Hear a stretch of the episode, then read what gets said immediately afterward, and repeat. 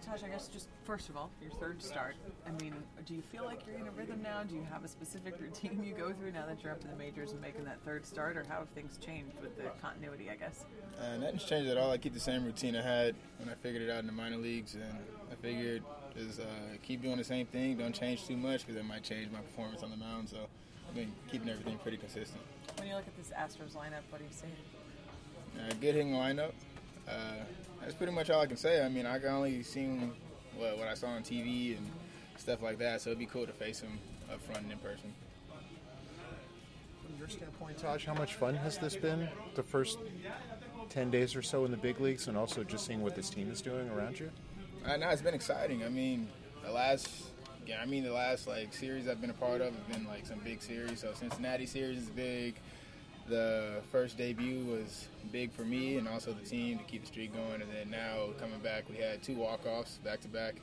That's pretty fun, exciting, seeing how the team gets like rowdy, excited, like in the dugout after the game. The walk-offs on the field, how they celebrate. Just know that it's still like a child's game at heart, and people are still excited to play and win. And you've obviously thrown the ball really, really well the first couple starts. But is there anything in particular you'd like to improve, and if so, where? I think anything. I just want to capitalize on what I've been doing. So I don't know about improve, but take what I've been doing and maybe I don't know, knowing that I can like keep the same thing and have success, and I just have to go out there with the same mentality and it'll get me through the game. What do you think you have been doing well, whether it's mixing pitches or executing? Uh, throwing strikes for sure. Uh, not giving hitters too much credit. Still uh, trying to beat people in the zone and expand when I need to.